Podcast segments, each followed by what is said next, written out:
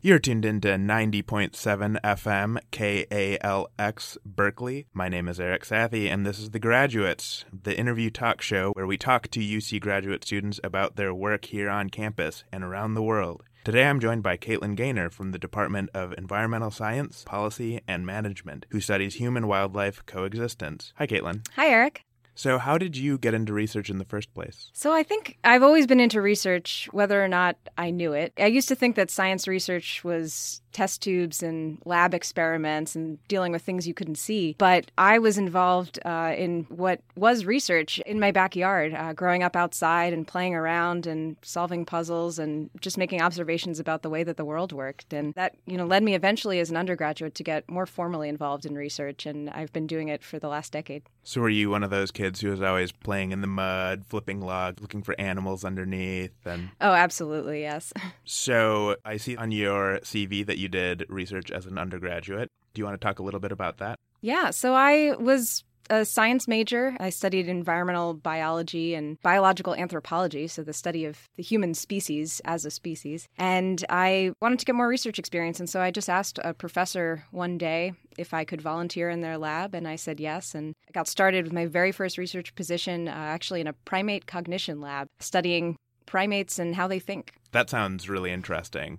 Is that sort of what attracted you to that professor in the first place, this primate cognition? Yeah. As a human, I think I am just innately interested in other primates because they're so similar to us in so many ways and yet also very foreign and different. And I think that kind of tension I found fascinating. And I wanted to know more about them and what was going on in their minds. So the very first project that I worked on was with a graduate student studying actually metacognition, which is how much knowledge one has about their own knowledge, which sounds more complicated than it is. It's just the ability to look at your memory and say, yeah, I, th- I, think I'm pretty sure about that. And so the monkeys are pretty good at that too. We would show them pictures of different objects and then wait a little while and then ask them through interactive computer screens how certain they were that they had seen a given image before. And they were really good at it. They would wager chips that would then translate into how many banana candies they got at the end. Wow, so these monkeys were gambling on whether or not they remembered something they were, and they were good at it. So, is this a pretty typical way to study primate cognition? It is, yes. A lot of these experiments on primate cognition are done in the laboratory, and so that was my first experience was with captive animals, and I did it for a little while, but for a bunch of reasons. I mean, for one, it just it really made me a little sad to be working with monkeys that were living in cages. Sure. And uh, I wanted to know more about how these behaviors and how this knowledge evolved in the environments where the species live in the wild. And so that kind of led me into field research. And I've been working out of the lab and in the field ever since. So you've been traveling, doing field work. Mm-hmm. Uh, where have you been with your research? So, my early experiences as an undergrad took me to Brazil, where I was studying titi monkeys, and then I did an undergraduate thesis on blue monkeys in Western Kenya in the rainforests of Kenya. Uh, I did a thesis project on vigilance behavior, so scanning the environment on the functions of this behavior in monkeys, and found that these are highly social species that are scanning their environment constantly, not just for dangers from predators, from eagles and snakes, but from other monkeys. So you find that low ranking monkeys exhibit this scanning behavior uh, much more frequently because they're always looking over their shoulder for their friend who's going to steal their food. Sure. What's it like to do field work in Kenya? It was amazing. I actually ended up going back there for a full year after I finished my undergraduate oh, wow. and managing the research project that I had participated in as an undergraduate. So, needless to say, I really loved it. It was primitive conditions. I was living in a cabin in the rainforest, and we would have to collect the water from our roof that we then used to bathe and to cook our food. Uh, and, you know, the toilet was a pit in the backyard. And so, you know, wake up in the middle of the night in the pouring rain and decide how much you really had to use the bathroom. Yeah. But by day, I was living my Jane Goodall fantasies and following around monkeys on foot. I learned the names of 200 different monkeys and just really got involved in the soap opera of their lives. Did you notice some personalities in the monkeys? Absolutely. Do you want to talk a little bit about that? There were monkeys that were that were divas and that would insist that everyone else groom them and would never return the favor. And and then there were monkeys that often was correlated with social rank, which was just inherited from their mothers. And monkeys that were just really low ranking that would try and eat as quickly as they could before someone else kicked them out of the tree that they were in, just to be a jerk, basically. But yeah, I, I got very, very invested in their personal lives and their the drama of who was fighting with who and It's like a reality TV show. It definitely uh, was. that sounds great. And did you see any gambling in the field monkeys? That's a very good question. I think, you know, the work that we were doing in the lab was so artificial that they're not self assessing their knowledge in quite the same formulaic way, but these monkeys had an incredible knowledge about the environment that they lived in. They knew exactly which trees were fruiting and what the most efficient way to get from one tree to another was at a different time of day. And they definitely were assessing each other's knowledge too. Mm-hmm. They could understand what another monkey had seen and use that information to make decisions about what they wanted to do. Wow. That sounds really interesting. Okay, so you've been to Kenya, you've done fieldwork in Kenya, and you watched these monkeys doing reality TV show things. How did you get from doing fieldwork in Kenya to Berkeley? As a field researcher in Kenya, I was supposedly studying these animals in their natural environment and trying to understand their behavior in the environments in which they evolved. But the monkeys that I was watching were digging around in garbage pits and living in plantations of artificially planted trees. And I just realized that how transformed their habitats had been by people. And I think that was actually made it even more fascinating to me was to see how these animals were changing their behavior to respond to these human alterations and to be able to coexist with people. Uh, I was also just really fascinated into the trouble that they got themselves into, sneaking into people's houses and stealing food and using electrical lines to walk on and getting electrocuted. And I decided that I wanted to study that. I wanted to actually embrace the fact that these animals are living in a very rapidly changing world and to understand to what extent they can and can't change their behavior to live alongside humans. And so that's what brought me to Berkeley. I had previously done very what we call basic or pure research, where we're just really focusing on uh, learning about these ecosystems and these animals to understand scientific principles and to understand what drives the patterns that we see. And I became interested in how we can use this knowledge to inform conservation of these animals and, and their habitats and to improve the lives of people that are living alongside these animals. And so at UC Berkeley, I'm in the College of Natural Resources, which is a very applied college where we're focused on solving environmental problems in the world and using research to inform conservation. So that's what I'm doing now. That sounds amazing. Do you think that humans and wildlife get along? Well? I think it's uh, complicated. It's complicated. It would be the basic relationship okay. status between humans and animals. Sure, sure. it's complicated. I think there are a lot of winners and losers in the Anthropocene, this era of in which the planet is being altered by by humans. Certain animals have been able to adapt and take advantage of resources that humans provide and kind of do their own thing and not really get in people's way. Other animals are failing to adapt and going extinct as a result. And then there are animals that are adapting but maybe in ways that are undesirable for people. Elephants that are raiding crops and mountain lions that are eating people's livestock. And so there's definitely a lot of tension. Do you have any examples of these that some of our listeners might be familiar with in the immediate area? Yeah, so I work in Mendocino County on mountain lions and coyotes and their impacts on livestock. And I know in the Bay Area, people do keep livestock. People also have small pets and are out hiking in the mountains. And generally, we're very safe from carnivores, but you do get them coming in at night and eating pets and, and livestock. And I think another common example is is deer deer populations are pretty high around the country and causing conflict with people in many different ways. So, what are some consequences for humans and animals living in the same place?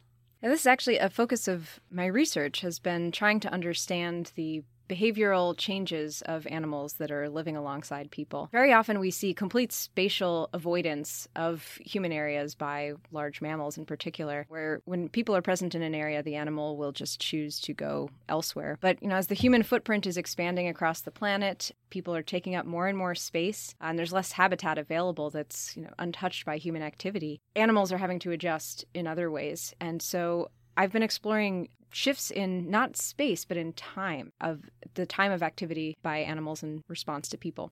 Humans are a diurnal species. Humans are largely active during the daytime. And so I've been trying to quantify global patterns in an shift towards nocturnal activity by large mammals that are trying to avoid coming into contact with people. Uh, and so I compiled data from 57 large mammal species from all continents around the world to try and understand the extent to which animals were becoming more nocturnal around people. And what I found was really compelling across carnivores and herbivores, animals small as rabbits to large as elephants, and in response to human activities from something like hiking, which we don't really think of as that disruptive, uh, all the way up to hunting and to drilling for oil and high density urban settlement, all of these activities are making animals more nocturnal. Obviously, some of these activities are more conflicting than others. Are there ways that animals and humans can coexist in peace? Yeah, I think one way to interpret this increase in nocturnal activity is sort of a, a, doom and gloom, another way in which people are messing up the natural world. And you can see it that way, and you can really document some negative consequences of changes in behavior for animals that maybe are not as efficient at finding their food or avoiding their predators at the night if they've evolved to be active during the day. But in response to your question about coexistence, I do see this shift towards nocturnal activity as a mechanism for coexistence between humans and wildlife. We want certain animals to be active when we're not active so that we're avoiding negative encounters with them. And so for animals that maybe are too afraid to be around people during the day, this could provide an avenue if they can adapt and they do have the, this kind of behavioral plasticity, we call it, the ability to change their behavior in response to changing environmental contexts. They can live alongside us. So, what consequences does nocturnality have for some animals that might not be so good at being active in the dark? It could be, uh, you know, a step on the path to localized extinction. If they're just not as good at finding food and their reproduction might decrease, their survival might decrease if they become more vulnerable to predators. So we might see this happening. We don't really have documented cases of it yet. On the other hand, we might see these animals actually evolve. We have seen that humans have caused changes in evolution of the species that we hunt through a kind of artificial selection for certain traits. We're changing actual adaptations of these animals so that they can avoid being hunted or we're selecting for certain traits that you know, large antlers or large tusks in the case of elephants and ivory which is causing changes in these populations and i think that behavioral shifts may also generate indirectly evolutionary adaptations to human activity to your knowledge, are there any animals that are really benefiting from the presence of humans? Yes, I think certain species have been winners in human dominated societies. I'm sure just look around the Bay Area at what wildlife we're seeing in these densely populated urban areas pigeons and raccoons and coyotes, animals that have a lot of behavioral flexibility or that are taking advantage in some way of habitat that humans are creating for them. I don't think it is the majority of species. I think it's a select few species that have kind of lucked out in that their adaptations allow them to flourish in human altered landscapes. But we're definitely seeing a a very different suite of species than we would in, in natural habitats. And with a species like pigeons, it's very clear how they're benefiting from human presence. You know, you walk down the fisherman's wharf and you see them eating french fries off the street, and you see them perching on the sides of buildings. And it seems like in some species, the benefits might not be so obvious, like maybe the coyote. Mm-hmm. Yeah, I think the coyote it's it's maybe a little bit more indirect in that humans have have removed a lot of the top competitors and even predators of coyotes. So like the wolf is being an example and have opened up new spaces for them to exist. And and they're very smart and have very flexible behavioral strategies. And so it's a little bit less direct. You know we do provide coyotes with food in the form of of sheep whether we want to or not. I mean i think we usually don't want to. But yeah, in addition to just direct resource provisioning and habitat provisioning, like you're talking about, the manipulation of predators and competitors is, is enabling the success of certain species. Are there other things that you want to talk about in regards to your research? As I've mentioned, carnivores are returning to California in really great numbers. And, and I think this is having tremendous impacts not only on humans because we're coexisting with them, but on their prey. And so I'm conducting research in Mendocino County on deer behavior and trying to understand how deer are changing their behavior in response to an increased risk from predators. So, greater numbers of mountain lions and wolves that typically deer haven't had to worry too much about, which is why their population numbers have exploded. And so, I am focusing on how deer balance this kind of increasing risk from natural predators with all of these actual risks from humans, you know, from hunting, uh, but perceived risk from humans as well. Deer can be fearful of people that are just going about and hiking and driving. And so my research in Mendocino is focused on understanding how deer navigate this landscape of fear, we call it, from multiple predators and risks. And one thing I've heard about deer is that they really like edges of forests, to my understanding. And with roads and other means of development, we've sort of fragmented the forests mm-hmm. and in doing so, we've created a lot of edges for the forests. And so a lot of times we'll find them right. near the roads because that's where the edge of the forest is. Yeah, and that can, of course, cause problems when deer are near roads and people are driving down roads. And I'm sure everyone has a story or has heard a story of someone hitting a deer with their vehicle. We have deer vehicle collisions all the time happening. And yeah, it brings them into greater contact with people with possibilities of transmitting Lyme disease, which is prevalent in California. And so yes, it's kind of this feedback where humans are influencing changes in animal behavior and habitat use, which is then coming back to influence humans. And so you said that this is a global thing that you've been working on. We've been mostly talking about examples here in the Bay Area, but have you gone other places other than Kenya to do this kind of work? Yes, I started out actually at graduate school, I really wanted to get back to Africa to do more of my research. And that's part of what brought me into the group where I'm working uh, with now. I work with Dr. Justin Brashares, who's done a lot of work in Africa on wildlife ecology and human wildlife coexistence and interactions. And so I started a field project in, in Mozambique, in Gorongosa National Park, which is a national park in the center of the country that was really devastated by Mozambique's decades long civil war. It was the epicenter of a lot of the fighting and the holdout for the rebel army. And 90% of the large mammals in this protected area, which was once considered a flagship conservation area for the continent, were wiped out. And so we ended up with 10% or even fewer for some species of the number of animals that existed prior to the war. And so since the mid 1990s, these populations have been growing very rapidly and very successfully due to some really concerted conservation efforts by people on the ground. And with that, we have a growing human population that is thriving now after a war that really devastated people as well. And so my research in Mozambique has focused on what these growing wildlife populations and growing human populations, how they're affecting each other and how their coexistence uh, might look in the future. Do you notice similarities between the coexistence in Mozambique and Kenya and here? Yeah, I think people always ask me, you know, you work in Africa and you work in California. Those are like halfway around the world from each other. How does this fit into one person's dissertation? And I think there are far more similarities. I think even just on the surface, they're both savanna ecosystems that are highly seasonal with this wet season and dry season. And you have human populations growing in both of these places and wildlife populations growing. And so you see a lot of the same kind of tensions and conversations. I think attitudes towards wildlife are really diverse across all types of people, and I see very similar attitudes and values towards animals in Mozambique as I do in California, uh, which is to say, some people love animals and just love looking at them and studying them, and other people love hunting them, and other people really hate them because they're uh, interrupting their, their livelihoods and they're a threat to safety. And there are people that want to conserve them. And so I think bringing these diversity of voices together in the conservation conversations in both of these places has been really eye opening for me and helping me understand. I think everywhere you go, people are people, uh, and we have really similar relationships and diverse relationships with animals. And you said that you mostly work on large mammals, uh, and I'm thinking about the large mammals here in California. Coyote is probably one of the bigger ones. And then I think about some of the larger mammals in Africa. And what comes to mind to me is an elephant or a giraffe. And how does that play into the dynamics with humans? Yeah, I think something that you know we often forget here in California is that we've gotten rid of a lot of the largest animals that are the greatest threat to us. We don't live alongside mastodons and really giant carnivores that are a constant threat to our survival. But people in Africa do. And I, have experienced this firsthand. I had my truck crushed by an elephant while I was out in the field. Wow. um, yeah. And I'm Wait, here to can, tell the story. can you tell a little bit more about that? That sounds fascinating. Yeah, it was it was terrifying. So the elephant population that I at the site where I work in Africa, um, they're very traumatized by the Civil War.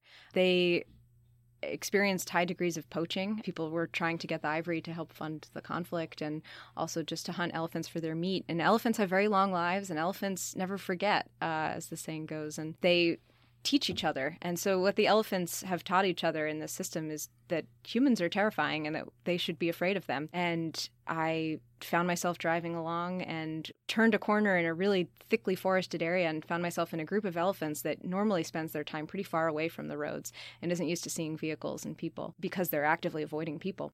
I stopped my truck quickly, and there was a very small elephant just on the side of the road, a baby. And it was probably the worst place to have stopped because I, I, didn't see the baby there. But all of the mother elephants and aunts and grandma knew that that baby was there and that I was way too close. And so I, I was pretty quickly charged and uh, had the front of my truck beaten up by these elephants. And wow. luckily, I was able to get away and and thank goodness my my truck started. The engine still worked. It was dripping things, and I couldn't drive it very far, but I drove it far enough to get away from the group. And um, yeah, it really.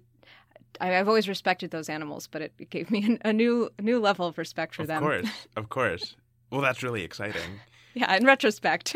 in retrospect, of course. And so, one thing that you just said there was that the elephants are communicating with each other and telling each other about humans. And I think you said something along those lines with the monkeys as well. Mm-hmm. Can you talk about that? Are there other sort of behavioral similarities that you see there? Yeah, I, I wish I don't study animal communication, but it has always fascinated me. We don't really understand how these animals are talking to each other. I think species like monkeys that are more closely related to us, we can see it in their interactions with each other, the ways that they're communicating and their facial expressions, because they're similar to our own. But there are so many species out there that primarily communicate through scent, and we can't really smell compared to so many many other species out there. And so I think there's this whole world of communication uh, and signs and signals that are going on that we really know nothing about. And that's fascinating to me. I think we're very limited as these bipedal primates that are active during the day and really rely very heavily on our vision we can't really understand what it's like to be other species. Yeah.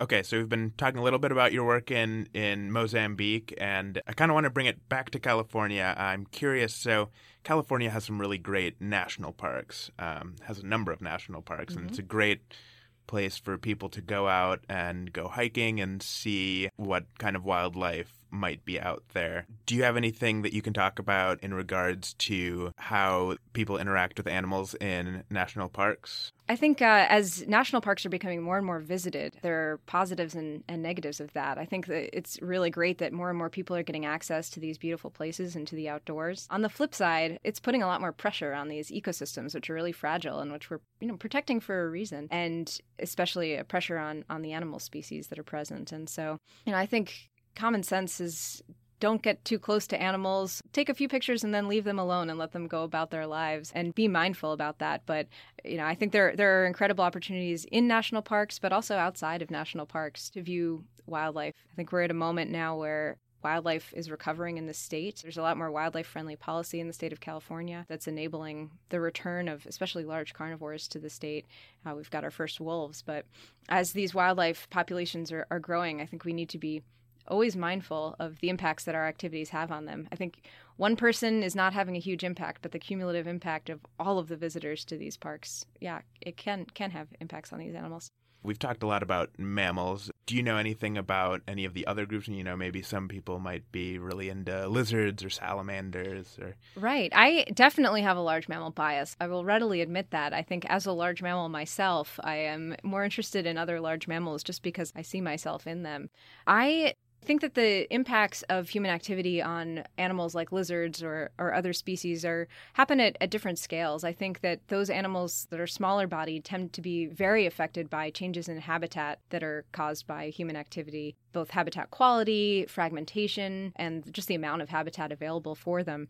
But I'm sure there are also behavioral changes, which is the focus of my research specifically is is an understanding behavioral responses of animals to human activity. But it's really open out there for people to study. I think fewer people have looked at changes in behavior of non mammalian species. Some work has been done on birds, but it's definitely an avenue for inquiry as human activity is increasing everywhere. Sure. And I know with birds, there's been a lot of issues with really clear mm-hmm. windows mm-hmm. or light pollution from cities will often change sort of. Right. Yeah, so that's I think that is actually a good example of cases where humans are changing the environment and animals are perhaps not changing their behavior in response to humans, or they have these sort of innate fixed responses to certain cues in their environment, like sea turtles that are looking for moonlight when they emerge from their nests to go out into the ocean and are instead following the lights of condos and ending up on the highway.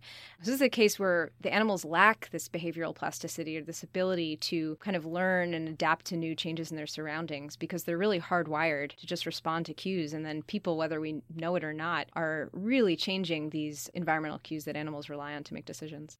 And so it seems like what we can do as people is to sort of respect these animals and try and learn something about them, be aware of some of these innate, hardwired behaviors that they have, and keep those in mind when we behave in a certain way. Uh, yeah, I think we often don't understand the impacts that our activities have until it's really having dramatic changes for animals. And luckily, I'm seeing a trend in, in greater research and attention being paid to these issues and a lot of conservation activities are focused on trying to mitigate the effects of human activity on wildlife by trying to change their behavior or to help preserve behaviors that, that existed in the natural habitat. Do you have any suggestions about how someone might get into this field, how someone might start doing research in a field similar to yours? Yeah, I think there are many ways, you know, from people that are, are students in elementary school, high school, undergraduate, there are great opportunities for people. I think the thing to do is just ask. If someone is doing something cool that you're excited about, ask them. And chances are they'll they'll be excited to talk to you about it and if not help you get directly involved in their work, be able to direct you to resources.